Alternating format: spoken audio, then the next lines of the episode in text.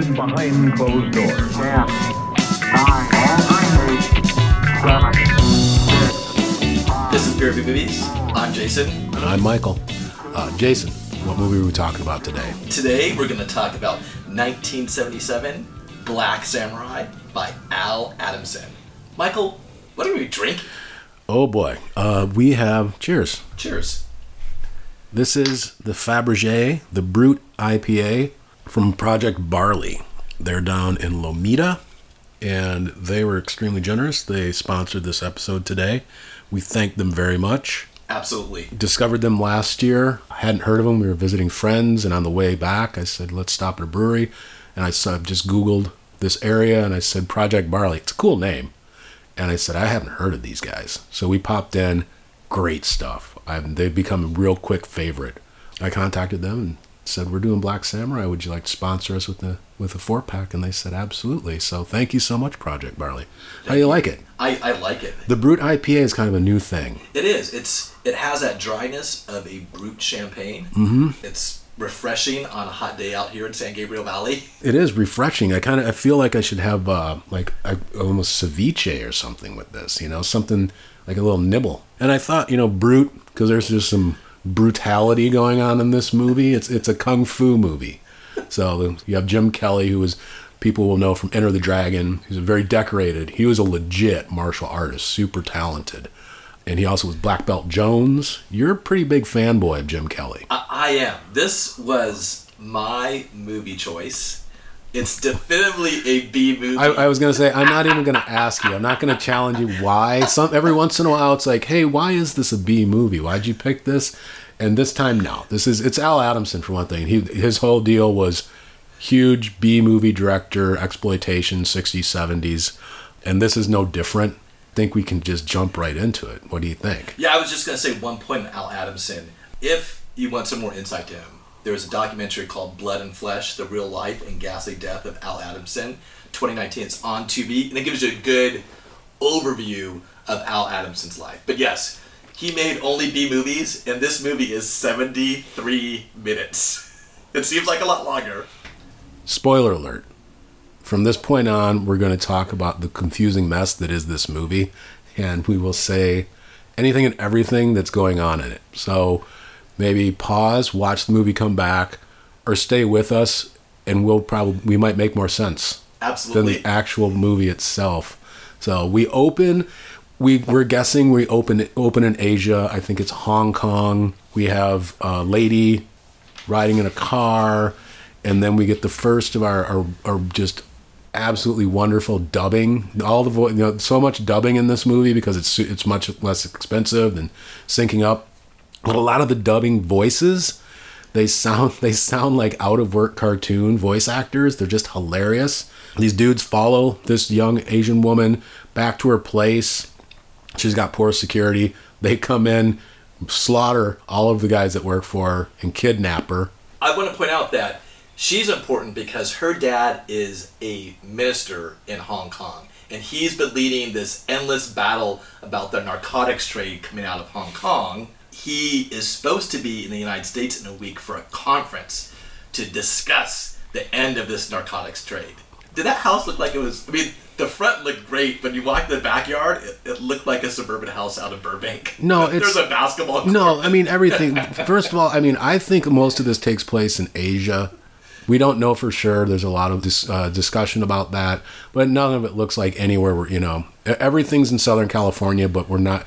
In fact, they go so far as to at one point say you're not going to the West Coast. So we know we're not in the West Coast because that's not where you're supposed to be. But these dudes kidnap this woman. We get some opening credits it's actually it's such a James Bond opening, and there are ga- James Bond gadgets throughout that I I wonder if they thought that Jim Kelly could be like a black James Bond, sort of that uh, negative, the photo negative of Jim Kelly doing karate and stuff and hanging with ladies, even with the scope, the scope look. It's pretty awesome. It's, it's a fun little opening. He plays Robert Sand. Agent of Dragon. Agent of Dragon, which is pretty cool. I don't remember what Dragon stands for. Uh, you know what, Michael? I wrote that down. I bet you did. Dragon stands for Defense Reserve Agency Guardian of Nations. And The Black Samurai books were a series of books written by a author Marc Olden. He passed away in 2003. We'll link out. There's a great interview with the woman who was, I imagine, his companion for a big portion of his life. How do we meet Robert Sand? He is playing tennis in Mexico. Once again, it looks like Burbank. We have two dragon agents, Farnsworth and Pines, show up and interrupt his tennis game. Something funny about this. Robert Sand is playing tennis against this woman, and at two points, you hear dubbed somebody say, Good shot.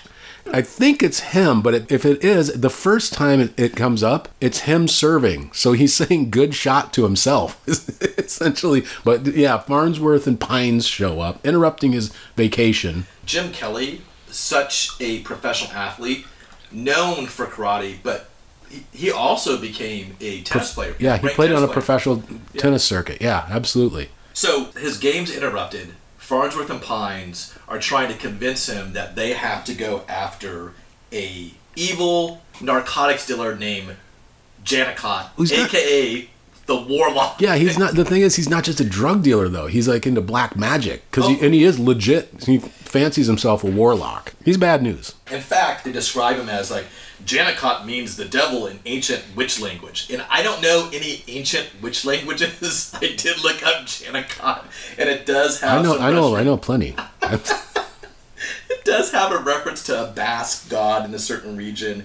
But anyways, they're trying to convince him. They're showing him dossiers on Janicott, on his love a or his, known associates. yes, Synne, and another known associate, Chavez. Victor Chavez, Yeah. who is into inflicting pain on women. Oh no, actually girls. So right off the bat, you know he's not a good person. But also, if you look at those attaches real closely when they're flicking them across the screen, Chavez is they all list crimes committed, and Chavez crimes were committed in the 40s. I mean, the guy must be ancient. He did age well. I think we figured that if he just just say he's in his early twenties, or even if he was one of those like old time criminals, like he started at fifteen, that still puts him in his sixties, fifties, sixties, somewhere in there. Robert, he doesn't want to get a part of this. He's on his three week vacation, and they keep saying He wants like, to get back to his love set. Yeah, exactly. oh, also, Janicott kidnapped your former love, They, Toki. they hand over this 8 by 10 But what I love is a picture of him with Toki. This picture is hilarious because, you know, you think it's just going to be a picture of her. It's him and Toki in like sort of an, an intimate embrace somewhere in some pretty garden. And I kind of thought, why would you have that picture? Why not just have like a headshot of Toki?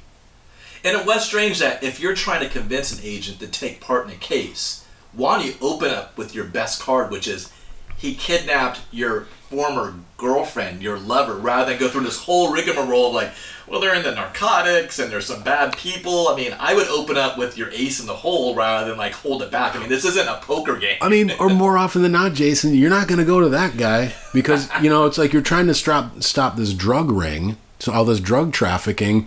This guy's totally gonna. You, you can't trust somebody if it's going to be passion involved and love. He's not going to listen. I'd go find one of my other agents. Dragon seems like they'd have more than one agent. Agreed, and also you, you, there probably is some sort of human resource policies where it stipulates if you're intimately involved in the case, you can't take Look at it. us. look, look- look at us.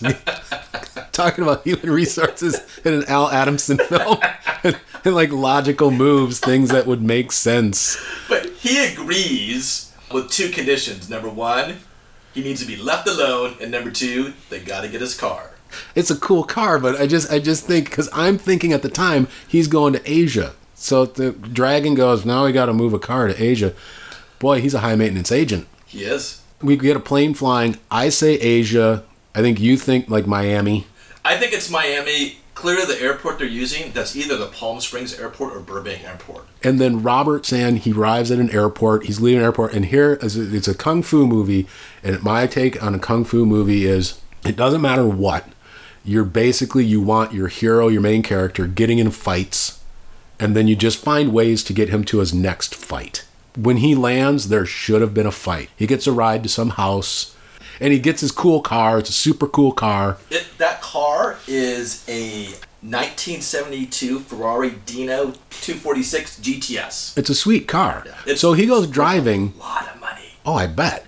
And all of a sudden, these dudes in a tank with a trunk the size of a smart car. I mean, it's this big tank. There's no way this thing could keep up. It's a caddy. These, yeah, these guys come rolling. They're like, we're going to chase him. and They're going to get Robert Sand, drop a racial slur. There are a couple things in this movie, if you're watching it, that are sort of they're pretty kind of offensive. And this is where we get the first Bond gadget because they're chasing him, and then his car should blow them away. They pull up alongside, and then a little gun comes out of by his back tire, shoots out their tire. They go over the side of a, a hill, and the car explodes. So I had to look that up. Cars don't explode. I looked up MythBusters Yeah. episode 130 in 2009. They tested if Yeah. cars go over cliffs if they explode. No, No, I, did, not. I didn't even need. MythBusters. Yeah, I didn't even need MythBusters unless it's full of dynamite or an explosive. That's just in the movies. So anyway, he's already in the mix. They know who he is. He heads back. We get this great little scene that I'm sure Jim Kelly said put in his contract. He's in a room. He's facing the camera and he's doing all this this martial arts practice. He's got a sword. He's got the nunchucks, and then he's just doing a series of punches like at the camera. It's pretty awesome. It is. It's cool. I can't like do that. video. Like a minute of Jim Kelly doing his stuff. Also, he, I think you know he's like, I look good without a shirt. Absolutely. Then he's got to do some meditation after all this working out, and we get the best dubbing. These two dudes come in. He's meditating. They sneak up on him, which I found a little odd if he's such a great agent. And the guy just lays a, a shotgun in his face. He's kind of like Danny DeVito. Kind of looks like that. You can't see his mouth, so they dub over this hilarious voice. It's like, "Hey, Mr. Sand." Surprise! Yes, we enjoy watching you, which is just a creepy line. And he's like, "Ah, too bad your your hands aren't as fast as a bullet." And Sand immediately like smacks the gun away, beats the guys up, kills the Danny DeVito guy, and then the other guy like jumps out a window, and that's when Pines. He, Pines shows up, which I love. He just he like walks up, kind of looks at the frame of the broken line. He's like, "What's going on here?" And he doesn't he enter Yeah, through the broken he, window? he walks steps through the window. Like, what's I'm doing some renovating over here? Sand is all, you know, he's ticked off at Pines. And what's great is there's a dead guy on the floor, and, and he's talking to Pines. He's going, they know, they know I'm here. What's going on? There's a rat and dragon, and Pines is going, ah, no, man, I, I got you an invitation to Janicott's estate. There's a groovy shindig. Suddenly, he notices the dead body on the floor, and he just goes, what the hell? the body on the floor. I think there's some shemping going on. I think that is actually the same actor who plays Reinhardt later on. One hundred percent. One hundred percent. No, absolutely. It's, I think it saves they money. dubbed the voice. Yeah, it's it saves money. But I mean, they dubbed the voice with the goofiest voice ever. There's a lot of goofy voices in this. oh, it's it's a laugh riot. So before I go on to the Janicott's great party, Agent Pines, the actor is Biff Yeager. Yeager, would you say that? Yeager. Yeager. Yeager. And just look at his IMDb page. He's a bad actor. He's a bad actor, but maybe this was just the movie. His IMDb page is huge. He has consistently acted since the 70s, including being in the Preacher, the 2016 Preacher TV series, and the Gilmore Girls, Seinfeld. I mean, the guy's been everywhere. I love his clothes. I love his choice of wardrobe as a dragon agent. Uh, I wonder if it was his choice. So yeah, on to the party. Onto the party. So Janicott is having a big, huge shindig at his castle. In fact, it's the Mission Inn Hotel in Riverside. Robert Sand, the Black Samurai, he kind of just moseys on in. He's wearing a jumpsuit, kind of moseys on into the party, kind of looks around. The door guy chucks him though. And that door guy is the same guy he just beat up. I mean, it makes no sense why he didn't stop him because he ends up introducing himself to Synne. No, no, it does make sense because Janicott knows everything already. That's right. Janicott is the quintessential I've just been playing with him. Yeah. So Yeah. yeah, no, it, Sands, the Black Samurai, introduces himself to Synne as Joe Marshall Synne introduces herself to him first. because she's like the right hand lady, and it's Sin S Y N N E. And they have an interesting conversation. She's like, I have to introduce you to the host of this party, Janicott. And they walk What? over, What? and, and Janicott's like, Oh, my, no, my dear. Let me introduce you to Dragon's top agent, Robert Sand, otherwise known as the Black Yeah, but- Samurai. But before that, Jason, they have this whole conversation. The whole time, Robert Sand He's looking around the party. You know he's looking for Janicott. He's looking around. He's he's talking to her, but he's looking away. He's looking around the party, and you just go. It's a small room, and Janicott's right over there, like 15 feet away, staring at you. what are you, what are you looking for? It's just this great little moment of like, you know, hey, make it look like you're looking for him. Before we go on there, it's a big, big thing that that we're, we're forgetting to mention is that at this party, there's up on the like a landing, a second floor landing, there is a gigantic live vulture just lurking over the whole party. No, And if I go to a party and there's a giant vulture, first of all, I'm staying as far away from it as I can because they're disgusting creatures. They're awesome and they're useful, but they are gross. First, I asked my wife, who's a biologist, is that really a vulture? She's like, yeah, that, that's a vulture. And then, second of all, I had to look up, can you have a vulture as a pet? Of course And you can. I will link out to an amazing website of all the reasons why you should not have a vulture as a pet. Pretty hilarious. You can, but you shouldn't. Ex- exactly. He runs out of the party. There's a huge cat and mouse game through the whole Mission Inn. This is our first good fight, so that's it's important. This is Sand running. We find out that there's midgets in in Janicott's army, and we find out that Robert Sand really likes to punch guys in the junk. Yes. he gets these guys with a double junk punch, you know, and throughout the movie, he's just looking to just slam guys in the junk. And Janicott, of course, has all the supervillain tropes. He says, I'm going to enjoy this cat and mouse game with such a worthy opponent as the Black Samurai. Now, he is a little upset that Robert gets away, that the Black Samurai gets away, He's so upset. that he has to make an example of someone. And he makes an example of this frumpy guy that looks like an insurance salesman. And, and I don't know why he's getting blamed because I didn't see that guy in a fight. And- Exactly. And, I he's not. nowhere. He is. He's this dumpy middle-aged white guy with a mustache and a cheap suit and tie. Who absolutely would not be participating in any fight. So it's basically he took like you weren't even here, so I'm going to make an example of you. and he looks alarmed as well because he's like, I just walked onto this film set. yeah, he's, he's like, oh no, these are my lines. I'm like, this is. I thought I was gonna have a pretty good part, and so you're thinking, whoa, if you're gonna make an example of somebody, it's got to be pretty cool, pretty serious, right? Particularly if your name, your supervillain name is the Warlock. The warlock, and you have a pet vulture. That's gonna be bad news, right? Yeah, this is gonna be really scary. So what? I mean, what? Ugh, drop them in acid, feed them to lions. You know, what do they do? Shark Tank with lasers. Yeah. So what do they do though? They throw him in a cell with snakes. the thing is, we don't know they're snakes. They take him down. He's screaming. He's screaming, "No, no, don't do this! Don't do this, please, please!" And they throw him in a cell, and it looks just like a dungeon cell with like the jail gate, you know, bars. There must be like a hideous monster because all of a sudden you hear this guy scream, and that's it. So you're kind of like, "Whoa, we're gonna get back to this," and I bet there's gonna be like a really like lame, Like a demon. a dude in a lame demon suit. That's what I'm. Ex- that's what I expected the first time I saw it. But we'll we'll, we'll let you know what it is. This area was filmed at the Mission Inn out in Riverside. It's one of my favorite places in Southern California. My wife and myself have spent birthdays, anniversaries. It's such a cool place to walk around and to see what it looked like in the 70s. It's very different than what it looks like now. But anyways, the party's over. Sands has escaped.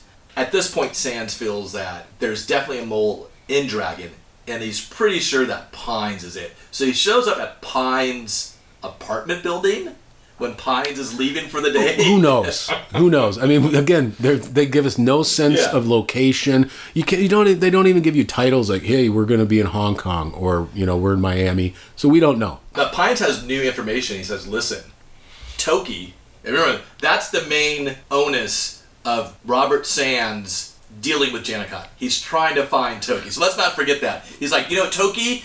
Now Toki's Victor Chavez has his own castle. Janicott's right hand man He's has his handing them out castle. left and right. And he took Toki somewhere. Here's where Chavez is. Why don't you go and find Chavez now?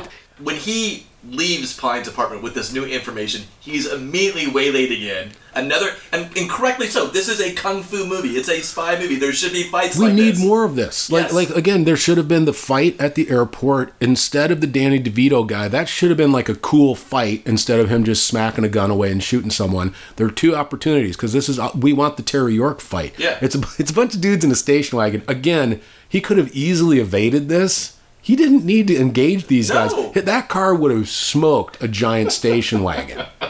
But no, he does. He goes to Terry York's body and paint department. It's really big on the wall. And when I was watching, I went, I bet Terry York threw some money into this movie. Well, I had to look it up. It, I, it was a auto dealership on Ventura Boulevard. Yeah, I mean it's a re- it's a real place, but I'm saying I bet Terry York gave Al Adamson some money. He's like, I'll give you some money, but you have to shoot something. I need a I want a fight scene outside with my plays. and clearly it's all in English, so it's is it still in Asia, Michael?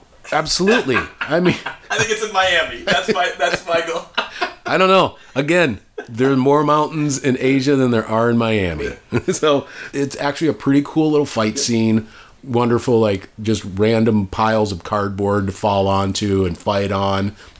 We're tucking into our second. So Once again, thank you, Project Barley. like, yeah, thank you so much. Anytime somebody is, is generous enough to, we're, we're just a small couple of guys just talking smack about movies and beer. This thing is, is tasty. It's got a little of that yeast. It's, it's dry. I mean, I'm, I'm enjoying it. It's a cool. It's a great little spot. Again, we we randomly discovered it. Los Angeles is a big place. You have tons and tons of breweries. I thought I was pretty well versed, and like these guys, I went, wait, they've been around. They're doing um like I the IPAs. They did. We had uh, last time we, we were down there. They had a blueberry sour that tasted like blueberry pie. I mean, I'm not kidding. Blueberry pie. It was amazing. Uh, they do some great Belgian. We had their triple on the locket Yes. because of the multiple triple flashbacks. Was able to tie it in. Try always trying to tie it in, and that was delicious. Their Belgian game is tight because I had their Belgian quad, and they have a double. I had their saison. It was tremendous. I mean, the can's cool, the right? can looks like. Is this supposed to resemble the Brut aftershave? Absolutely, it's still around. When I was a kid, that was like kind of a. It, it- My grandpa used to give it to me all the time. and, and when you go like to a friend's house for a sleepover, it was the chances are there was like Brut, a thing of Brut. It was like, was oh, Stetson. yes, it's supposed to smell like a man. It's so tasty, and uh, again, we thank you so much for for sponsoring this episode. I think it paired well. I don't know if Janicott is essentially a brute. He's a supervillain, all of Lex Luthor type. more of a dandy. Cha- yeah, Chavez is a brute. Oh, absolutely. Bone is a brute. Bone. That's a good fight. That's the fight you're all waiting for. That's Bruce Lee and Kareem Abdul-Jabbar. Yes. you know, it's like you're waiting for that fight. So Robert Sand, the Black Samurai, he has finished the, these men off at the auto dealership.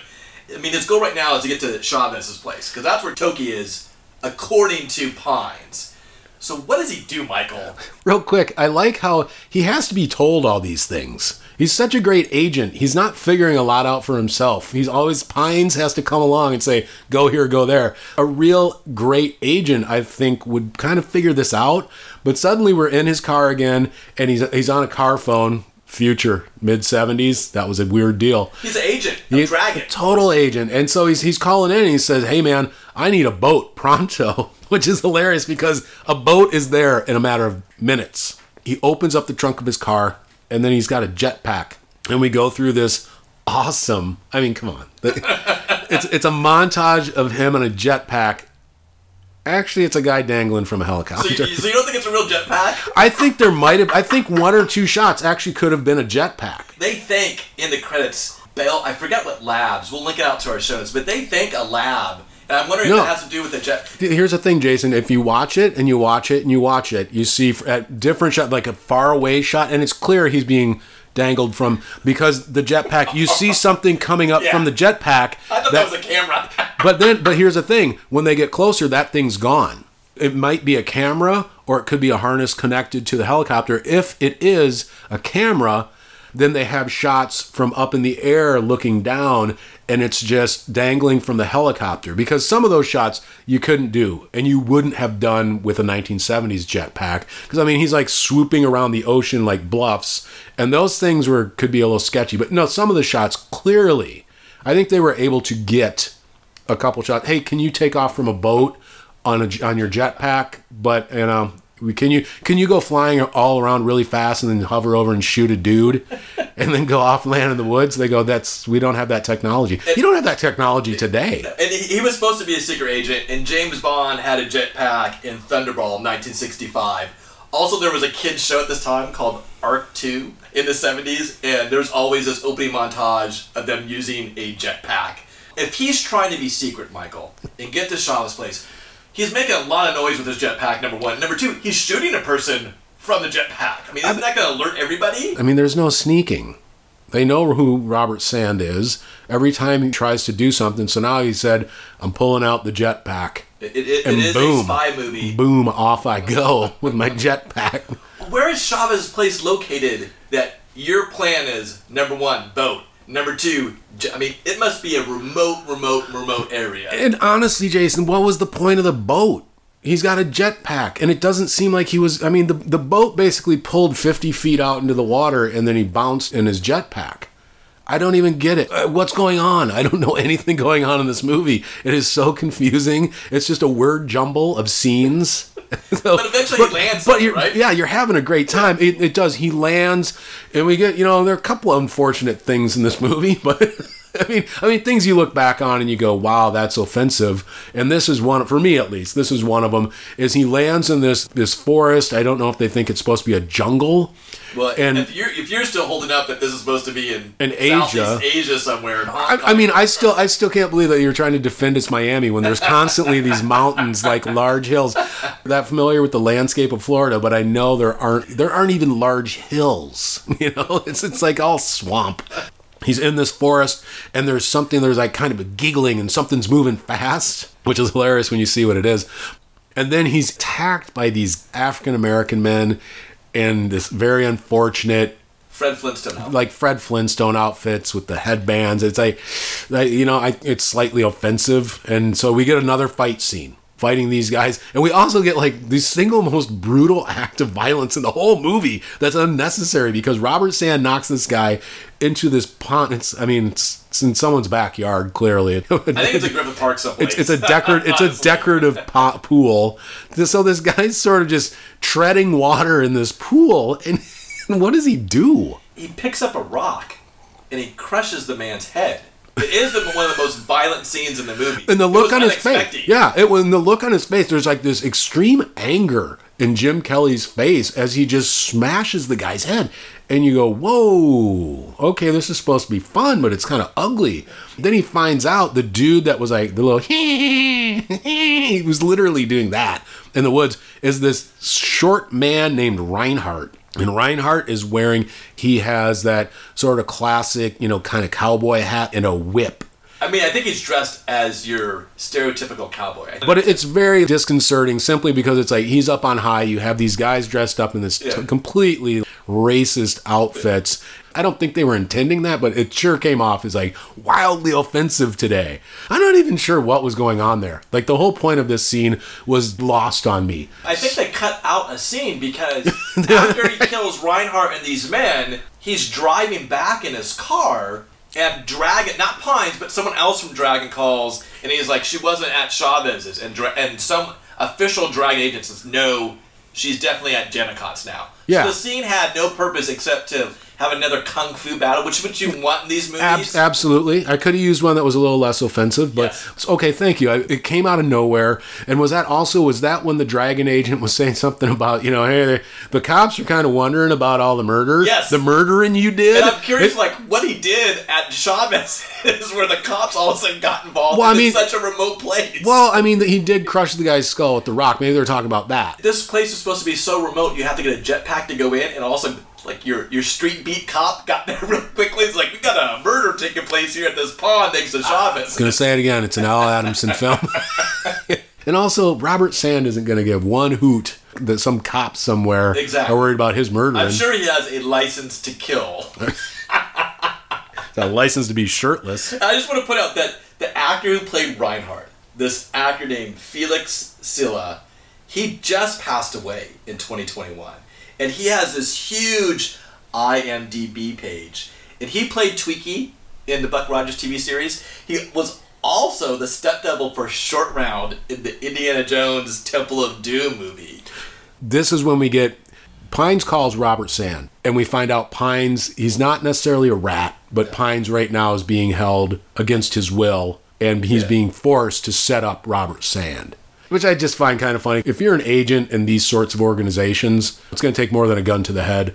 And I think it's funny because Janicott's quote after he has Pines lie on the phone is like, nicely done. The government even trains their agents to be actors. And I'm thinking, no one in this movie is really a great actor. No. I don't think, I don't think Sands believes Pines one bit. Janicott is acting. He, he's like Well, no, because Doctor Evil. here's the thing: is that he's been suspicious of Pine. So now, actually, Pines is lying to him. So, Clearly, he- he's the mole. but at this point, he's being forced to set him up. Oh, see, so I think it- he's been the mole the whole time. That's why Janicott has him in this. My whole backstory is that Pines has been in Janicott's pocket the whole entire. He Absolutely is the not. mole. No, I, I don't think that at all. Because he wouldn't have he wouldn't have attempted to help at the end. I think he would have ran away. Well, I think he was probably being a mole under duress. And at this point, he was. I don't think Pines was a bad agent. So after this, finally, after hearing about this warlock and black magic, we're going to get a black magic ceremony. It's a voodoo ritual, and Janicott quotes, "Better to reign in hell than serve in heaven." I mean, That's such a tired phrase. That's such a tired. Fr- it's like that. You know, might as well say I'd, I'd rather burn out than fade away. I mean, he's a super villain. At that point, you know, there's a falling out between Janicott Oh, and Victor because they have it out a little bit, and Victor sort of threatens Janicott, and then Victor walks away, and and Janicott basically says, "You know, I think it's time I'm done with you, Victor." And that was a strange subplot that the movie did not need. And I don't know if that's in the book. And they're like, we do have to make the book. They flushed. We got to use. We bought we gotta- the rights. We bought the like. We have to make something because But he also- that makes no sense. But he also tells Pines, he said, I've got a much more interesting way to get rid of him. And at that point, I'm thinking, oh, we're going back down to the creepy cell. But he doesn't. They're going to have this big, this big ceremony. ritual yeah. where Al Adamson's wife, his real wife, comes out. She's an actress as well in his movies, and she's a blonde voodoo dancer. This is another time where we get all these, we get a, a bunch of African Americans dressed up in sort of the, the witch doctor, the big mask. Seeing it today, you, you go, this, this is a little awkward. So there are a couple things in this movie that if you do go back and watch, it's like, this is going to be, could be a little awkward. This is the third scene in this movie, at least by my counting, where there's a lot of padding. For a 73 minute movie, there's a lot of padding. We spent a lot of time when Robert Sands is playing tennis at the very beginning. We spent a lot of time when he first goes to Janicott's party, and there is a mariachi band and a, da- a, a basically go-go dancer. And now we're spending a lot of time on this voodoo ritual, and they serve none of She, those. she wasn't a go-go dancer. She was his best prostitute. Phoenicia. but anyways, all those scenes serve nothing to advance the plot. They're just padding because this voodoo ritual. Basically, at the end, they're like done with the ritual. like right now we go to Synne in her bedroom. There's this huge ritual going on and she's the high priestess and she's getting ready for bed. She's in a nightgown and she's getting ready for bed. It was so confusing because i'm going wait there's this huge thing going on out there. This is the culmination of all the work and she's getting ready for bed. It was so confusing. And Chavez shows up. he shows up because he's a creep. I'm glad they didn't go that route because in the beginning they do totally say this guy's into hurting girls. A real demented, horrible person. And so he shows up and, and he's saying, you know, Janicott wants you to like take care of me. And she goes, no, he doesn't. I mean, he's a sleaze. That dude is creepy. And of course, for some reason, Robert Sand shows up. Right at that moment. I know. And the thing, Jason, is it's not even like the Victor Chavez is some karate dude. He's just a guy. So you you get this fight scene where Well, then also, he lets Victor Chavez go because he spends more time talking to Synne, who forms some um, Toki's in the tower. yeah, I mean, it's a strange scene where all of she's willing to like, hey, Toki's in the tower. Victor Chavez escapes. As you point out, Sands' goal is to rescue Toki. He doesn't really care about Janicott, aka the Warlock, and you know his right hand man Chavez. in fact, he goes and finds her, and then they're going to escape. He just shows up to Toki like, Yeah. hey, I'm here. He shows up and they and they're leaving, and you have every impression that he's thinking we're just going to get out of here. And that's a point too where Janicott. I mean, it's a crazy scene because Sands lets Chavez escape when he was trying to harass, sexually harass Synne, and then that's the point where Janicott. I'm assuming in the middle of voodoo ritual goes. I think this is a point where I'm going to blow up Chavez because that's the scene you cut to He- where he- he, he blows up Chavez in Yeah. the car Sand is escaping with Toki, but boom, they're caught. with a, a saying that says "Surprise, suckers!" and so Bone and all these guys they catch him and they grabs they grab Toki. Then we all we find out oh they're gonna all be tied to pillars and sacrificed by Synne who got out of her nightgown, got into her dominatrix outfit, and and Janicott is up there with his vulture, and he's saying, "Synne's gonna play with you. If she decides not to kill you, that'd be bad for her." And he has this whole speech that you're just going, "Shut up! Why isn't there more fighting?" A true supervillain where he gives a long-winded speech and no one searches these agents they just tied up to pillars. We get Bond gadget number two. Synne is walking from each person. She's got this sword. Robert Sand is obviously fidgeting behind his back. And Pines looks over and goes, What are you doing? he's, just Pines is a horrible agent. he's just dumb. He's just so dumb. And Sand goes, I'm going to get us out of here, man. That's the plan. And he pulls out this odd little gadget that ends up shoots fire out. There are hundreds of people looking directly at them. And he's burning a rope behind it, and nobody notices the smoke coming up. So when Synne comes over and waves the knife around him again, he's free and he grabs her and he tells Pines, Take Toki and get out of here. Pines fails, doesn't do it. At this point, it's an hour and two minutes into the movie, and from this point onwards, it's all This is the big fight. This is it. This is this is what we've been waiting for. Is a huge showdown. You've got the midgets there all Janicott's, aka aka the Warlock's army. because he sends them in two waves. He says, he says like unit two. Sends them in. So the fight breaks out. We get, of course, you get your little showdowns where it's, it's Toki versus Synne. They have their little fight, and then Toki, for her credit, she's a pretty good fighter. And she ends up killing Synne. Pine sort of bumbles his way, sort of fails upwards at times. We get more junk punch. In fact, Robert Sand at one point finds a long staff somewhere and he's beating these guys up and just he knocks guy down. The guy's down on the ground. And as he goes by, he just takes the staff and jams him right in the junk. It's sort of adding insult to injury. And then he kills, like, he runs at a, a row of dudes. It's so hilarious. It's like, it's sort of the Harlem Globetrotters at Scooby Doo type stuff, where he, he runs at this row of dudes who are running in like single file, old school, like British Revolutionary War style, where they just march straight forward in rows. And he knocks them down. And then he, he pushes down and kills them all. Like that's a pretty good move. He's got some strength. It's just this great back and forth. It's gone all over. Janicott is ace in the hole. He thinks, He sends his vulture, which we now know the name is Volton or Volton, yeah, yes, to attack Sands, and that's his last defense. And then he, like all supervillains, oh, I think I might be a little outnumbered, and he takes off him with Bone. bone. And what I do love though is Sand is fighting a vulture.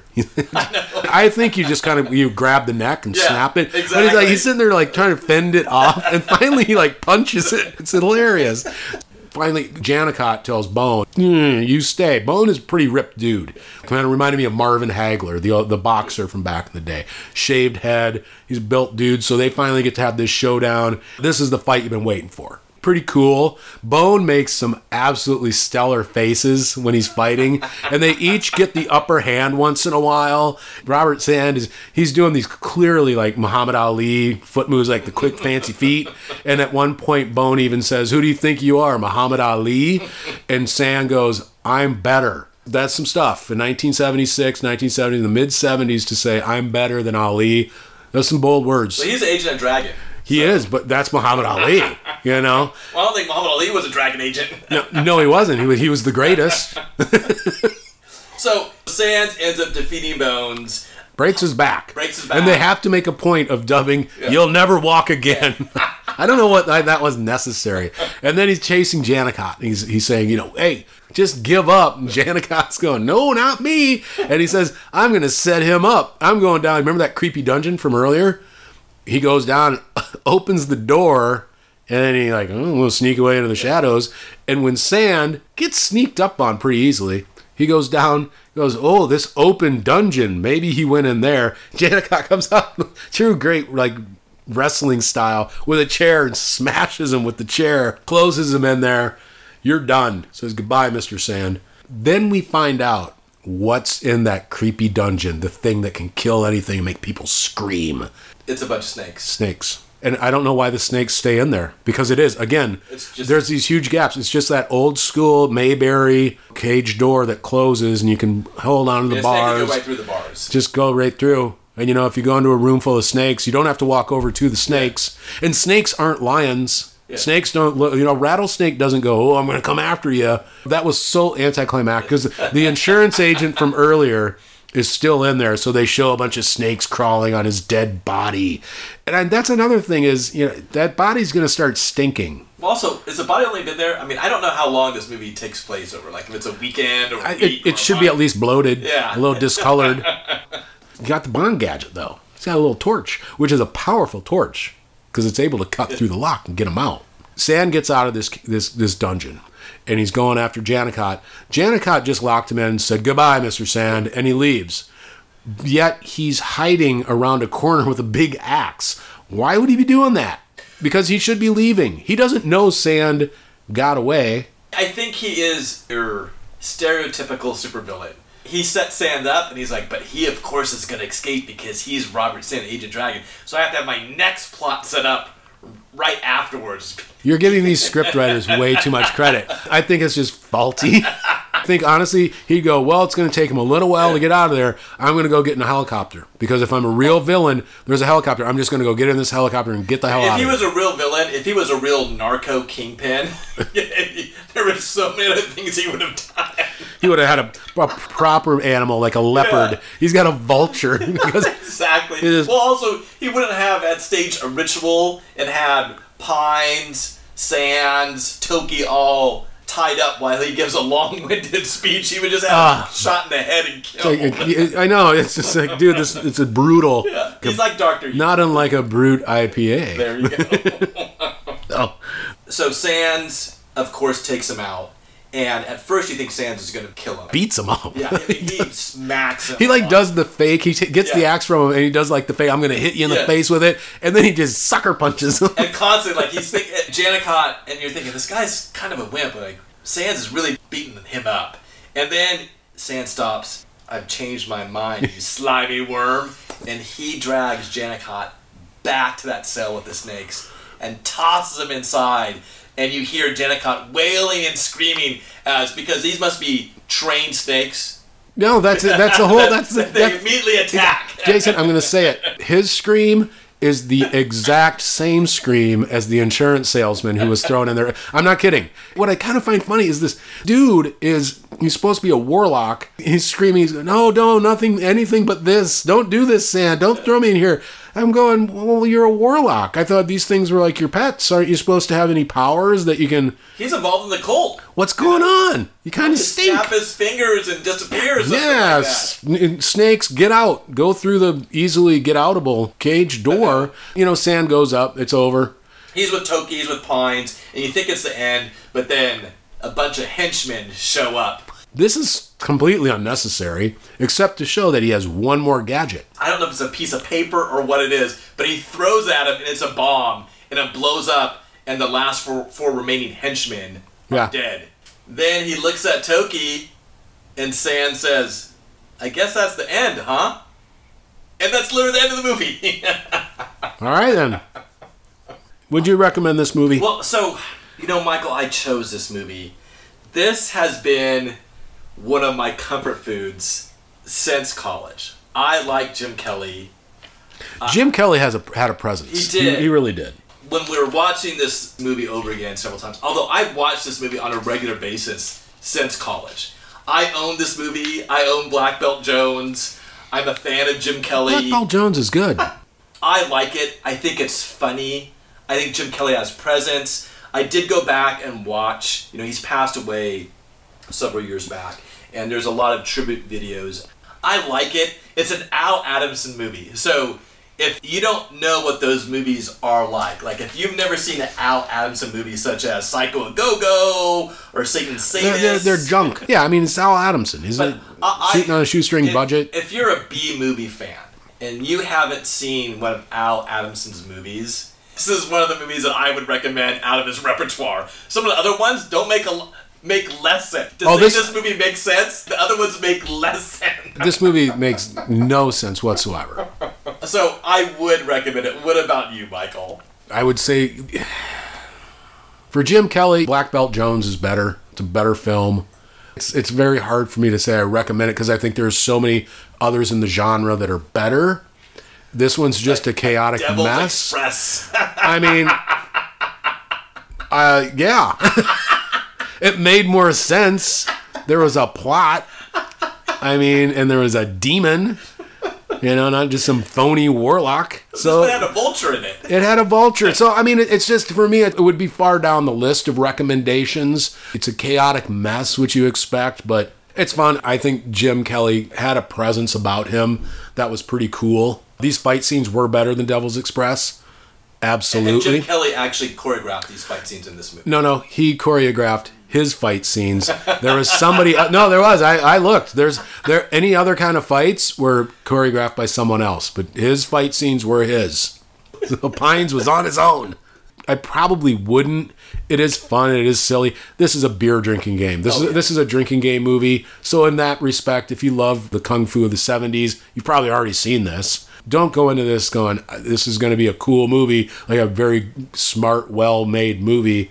It's a mess. It's a mess. The soundtrack I enjoy. The clothes are, are something that's fantastic right out of a 70s fashion Abs- show. oh yeah, absolutely. So I will say the Brut IPA, the Fabergé from Project Barley, 100% I recommend. Absolutely. And I would recommend anything from these guys. I've I've had a number of their beers so far and I hope their distribution expands because that would be cool to be able to just walk up to my local beer store and like go, "Hey, there's some Project Barley.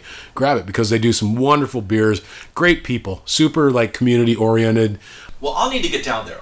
And where, where's it located again? Lomita. Lomita. on the PCH on the Pacific Coast Highway. Cool spot. In fact, we were just there and a, a pizza place opened up like that's connected to it. And I mean, they, the day we went there was their first day being open. I got to tell you, the pizza was knockout. Nice. So I mean, it's pizza and beer. Can't be that. Yeah. Throw a B movie in there, and, and it's you just got you you got a day wasted in the be, in the best possible way. The only thing else I can say about this movie is Yeah, there you go. That's a good place to sign off. So, please like, subscribe, and comment wherever you listen. Follow us on Instagram, Facebook, and Twitter. And check out our website. This is Beer and B Movies. I'm Jason. And I'm Michael.